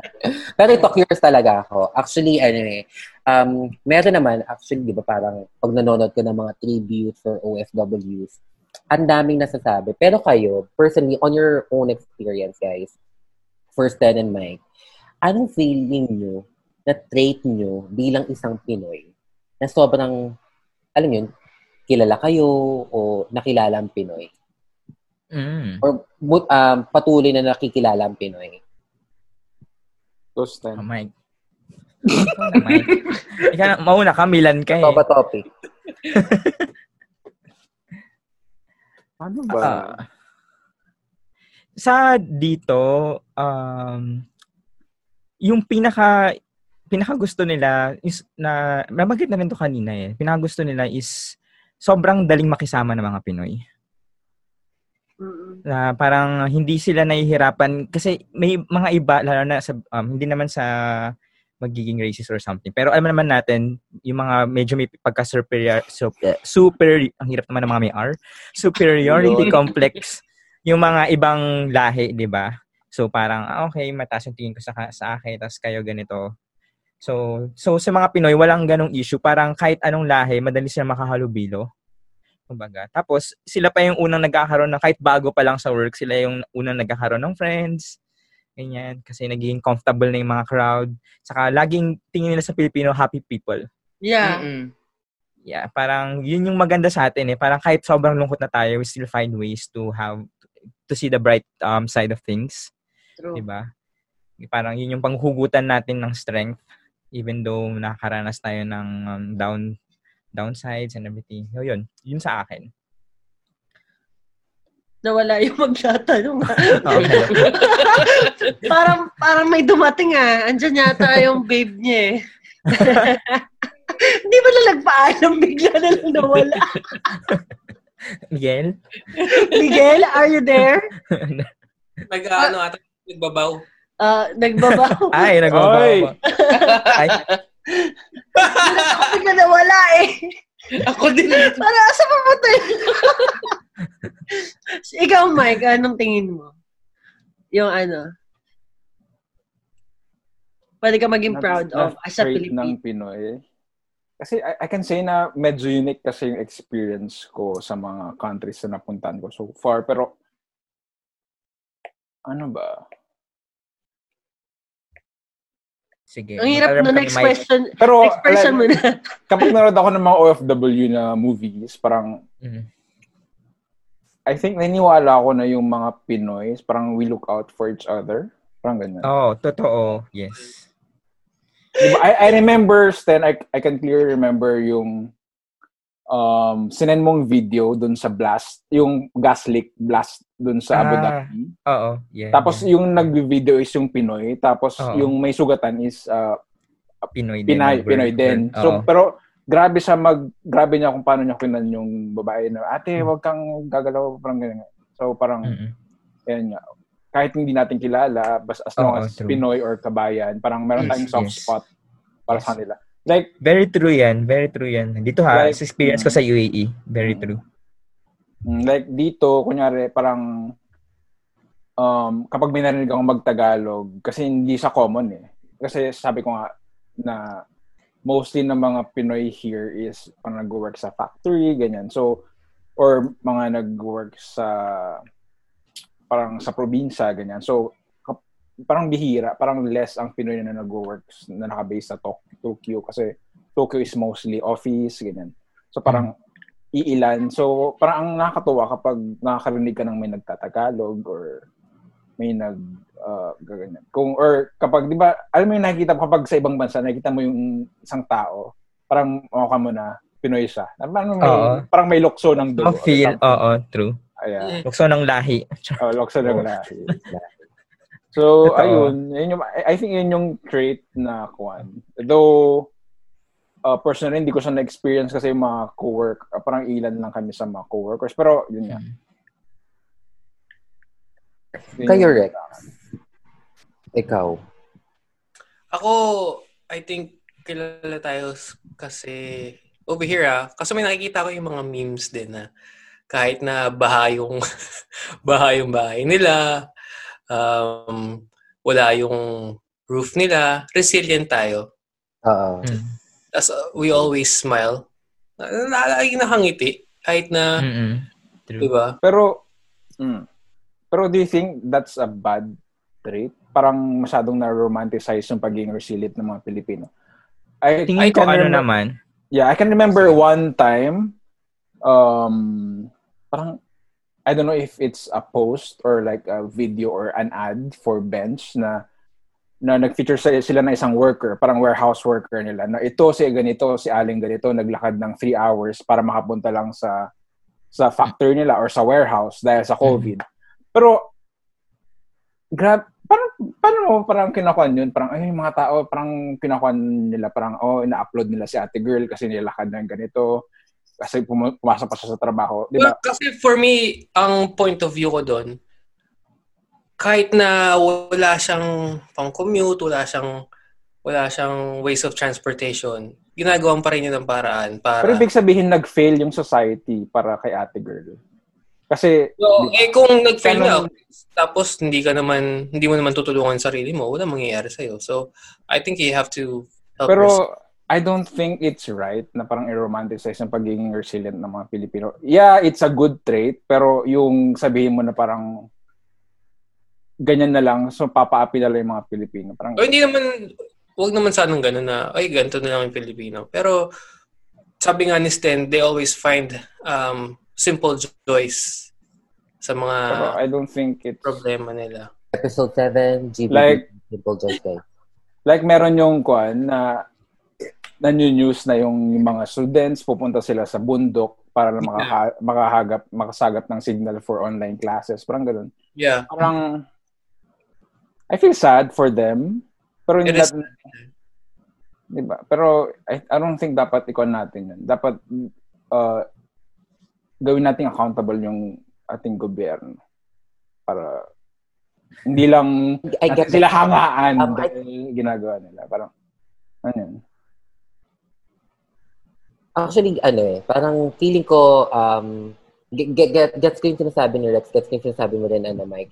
Um, parang feeling ko, it's, um, you're right, I think society should be accountable for, for, for this people na parang, alam mo, um, alam mo, parang yung nasi-feature sila kasi nag, nag-glorify yung pagiging resilient nila. But I think what, um, what I would agree on with Rex is that Kasi tignan mo, kahit parang feeling mo na pinagtalo, ano, talikuran ka na ng buong mundo o ng buong society, still, as a person, as an individual, as a man, you get to find ways on how you can survive, on yeah. how you can laugh.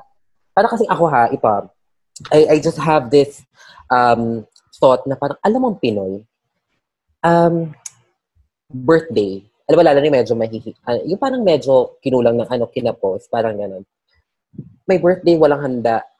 Ang gagawin lang nila, hanap lang ng mumurahing videoke, punch na, mm-hmm. birthday na yun eh. Parang mm-hmm. I think, do, uh, in, I'm not sure if, um, if, uh, ta- ta- tawag dito kay Rex, um, kung ganun ba yung sinasabi mo. Pero parang ako ganun eh. Yung parang, yeah, they find ways to make themselves happy. Para hindi oh. lang umasa. Para hindi lang siya, I mean, good thing na, may tutulong sa'yo, like, you know, people are accountable. Pero kung wala kang gagawin for yourself, wala mangyayari sa'yo. Pero dapat hindi natin gawin yun. Kasi parang I... yun, na-abuse lang yung mga tao. Yung mga mahirap, talong mahirap dahil, di ba? Yeah. Siguro ano, kausapin natin si Willie. Bigyan ng jacket niya. Yung jacket niya. E, pili ko ano, I think it, it goes both ways. Yeah. Pero tama naman. Yeah. Parang, um, I think um, that's one positive thing or looking at the positive light or aspect na parang uh, kahit ang dami nga naman talagang pagkukulang sa atin or whatsoever. Di ba? Hindi mo kahit short period of time. Short period. At least oh, for that particular at moment. Konting mawala yung stress ng onte. Di ba? Parang ganun naman. Kasi yeah. pag hindi mo na-release yung stress mo, magiging bagtit ka na.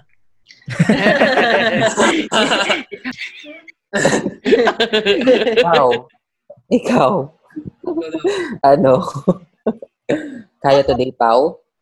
Ako, feeling ko yung pagiging maalagain ng mga Filipino. Ah. Ah, sana maka-experience din ako, Char. Kasi diba usually like, yung... yung hindi naman Pilipino yung gusto mo eh. Ay, oo nga. Yung mga ibang bansa, yung kinukuha talaga nilang mga nurses is mga Filipinos. Mm. Kasi iba sila mag-alaga. Yung like dito, sa mga home cares, mga Filipino yung mga nag-aalaga. Kasi iba talaga sila mag-alaga kahit tanda, bata, gano'n. Tapos, hospitable sila. Makikita nyo sa mga hospitality industry dito sa... Kahit sa iba-ibang bansa, kahit, di ba, parang makikita mo kahit saan may Filipino. Kala may yeah. sa hospital. Mga actually, nurses. Dito sa sa U A E, madalas ng mga front desk Filipino kasi sila yung parang, oh, welcoming people. Parang bright, bright aura. Naka, naka-smile agad. Hello. Yung pang Jollibee, oh. pang, pangalawang beses na to, ha, Jollibee baka naman. Yung pang Jollibee, parang happy to serve. Happy to serve sa Jollibee. Parang S M pala yun. Parang, uh, hi, gano'n. Diba, gano'n mga tao sa Jollibee. Uh-oh. S M, no, happy to serve you. happy, happy, ano yun? Have a jolly day. Ayun, have a, ha, ano yun, ha, ay, hirap. Di ko kaya English. Have a jolly day. Ayun. Have a jolly day. Ganun. Have a jolly day. So, Dayana, since isa sa mga maging, magiging target mo is to go abroad, di ba, to check out greener pastures, tingin mo ano yung isang katangian mo bilang Pinoy ang feeling mo pwede mong ipagmalaki or pwede kang makilala kapag nasa ibang bansa ka? Feeling ko kasi usually talaga, almost lahat talaga ng Filipinos, masipag. Mm. Masipag talaga. Hirap na hirap na nga ako mag-isip. Kagawan pa ako eh. Nauna akong tanongin eh. Masipag mga Pinoy. Diba? Kaya nga sila yung madalas nabibigyan ng mga work. Diba? Madali lang sa kanila yung oh, eto, pagawa. Kahit anong work na ipagawa sa'yo. Diba? Like, madaling gawin ng Pinoy. Diba? For me ah. Ni, saka ano, mahirap. Malinis mag-work ang mga Pinoy. Yeah, kaya gusto yeah. din nila. Oo. Lanchado, kumbaga. Ikaw, Wilda. Ay, ako sa tingin ko yung ano, pagiging hardworking ng tao. Parang yun din yun eh, no? Alam ko. Sige na, pagbigyan na natin siya nun. Diba? Hindi kasi, di ba? Totoo naman. Yun lang din. Mag-agree siya sa sinabi ko. Eh, kasi nauna ako mag-isip dun eh. Kaya ang hirap pag magkasama kayo nagre-record, eh. Mamaya, nagsasapakan na kayo. Ayun. Same explanation. Kasi totoo naman, masipag naman talaga yung mga Pilipino. Diba, lahat na, ano, lahat na gagawa nila kahit hindi pagawa mo. Diba, Sten? Malinis yes, sila exactly. Mag-ano. Yes. So, so, ganito kasi yung work, kaya malinis daw. Yes, and then, nag-isip ako ng entry ko, saan kilalang Pinoy. Saan nga ba? And then, siguro I would just like to be, ano, uh, just to emphasize on or just to be more specific. Totoo, um, ako, parang ang dami kong kakilala na mga nasa ibang bansa, mga O F W workers, na, alam mo yun, um, kahit ang lungkot lang, parang masaya sila na pagkaroon nga lang ng mikropono, parang kakanta na, i- i- ikakanta na lang, parang ganun. Hmm. Sabi nga nila, parang, mawala nang mawala na lahat sa Pilipinas. So lang medyo okay. Parang oh, gano'n. Oh, oh. Parang kakantalan na lang nila yung problema na lahat sa buhay. Kahit parang tipong life and death situation. Pero ikakanta pa rin nila yun. Diba parang, di ba may namatay yan. Kakanta sila parang, bring me back to life. Yung mga gano'n. Ako ha, that's just my take. I mean, um...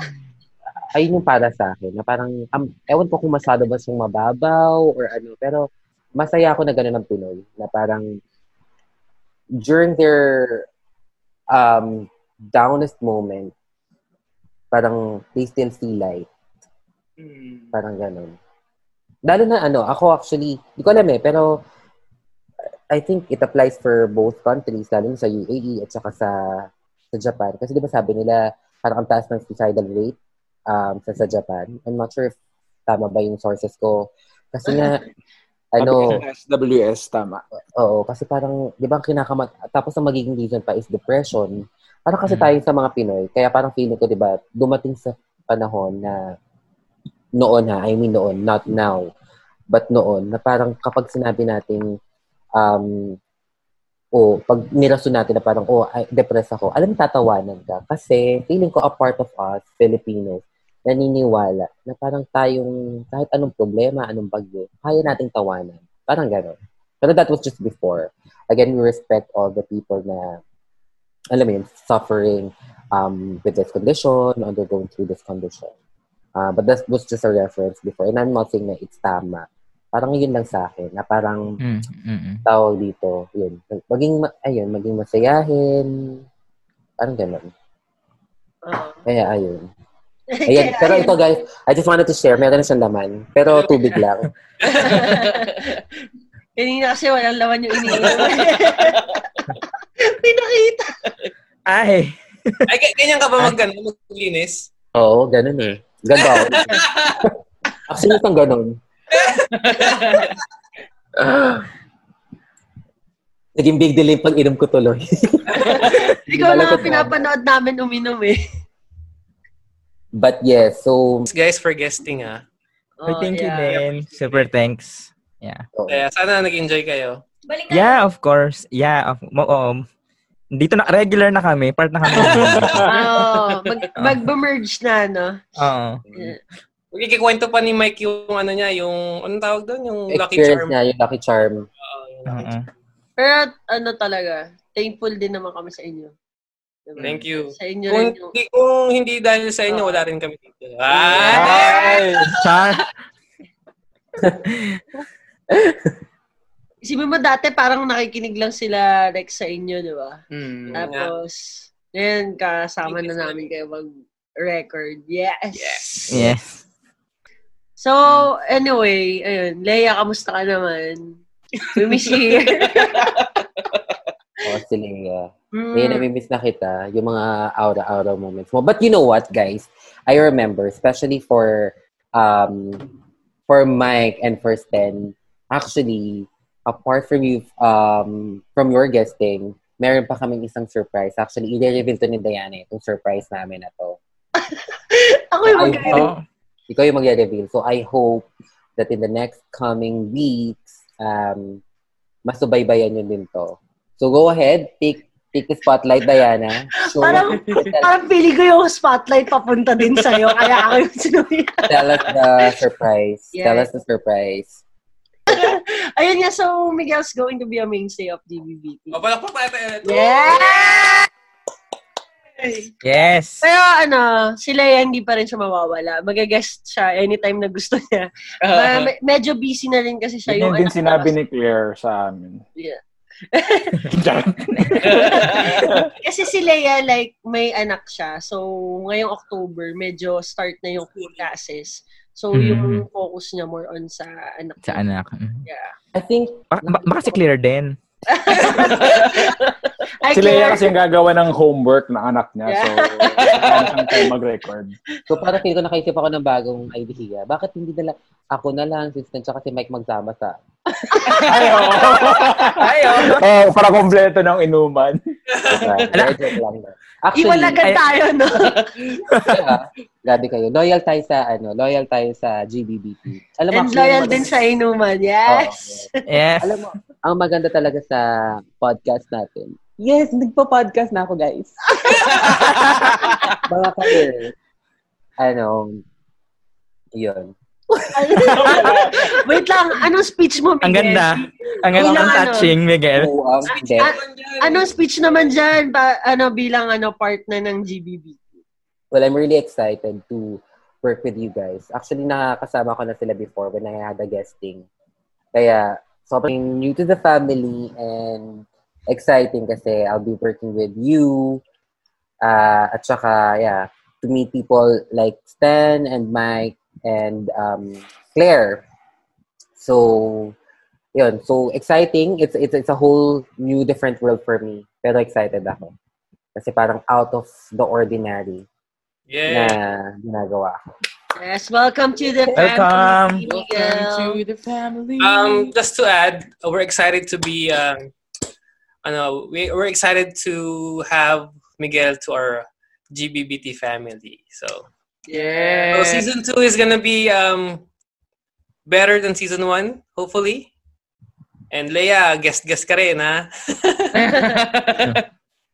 So ayun. Welcome, Miguel. Thank you, guys. Thank you. So ito na yung gagawin. Ang gagawin ko na is yung pang thumbnail, no? Mm. Joke. Okay. Oh, Dayana, so na. Yan, tapos anyway, magkakaroon kami ng YouTube channel. So, ano yun, makikita nyo na lang yung link sa sa Instagram namin. Yung Instagram namin is g b b t dot team. And Facebook and I G, g b b t team. Hey! Yeah, see you guys. See us guys pala. Thank you, Inuman! Thank you! Thank you! Thank you, thank you. Thank you sobrang sa time nyo. Mike, sobrang salamat. Sana nag-enjoy thank kayo. Thank you din. Yeah, yeah, of course. Thank you. Oo. Sabihin mo, arigato gozaimasu. Arigato gozaimasu. Oh, sige na, sige na, sige na. Good morning, good afternoon, good night. Next time ulit. Bye! Bye! Bye! Bye. Bye.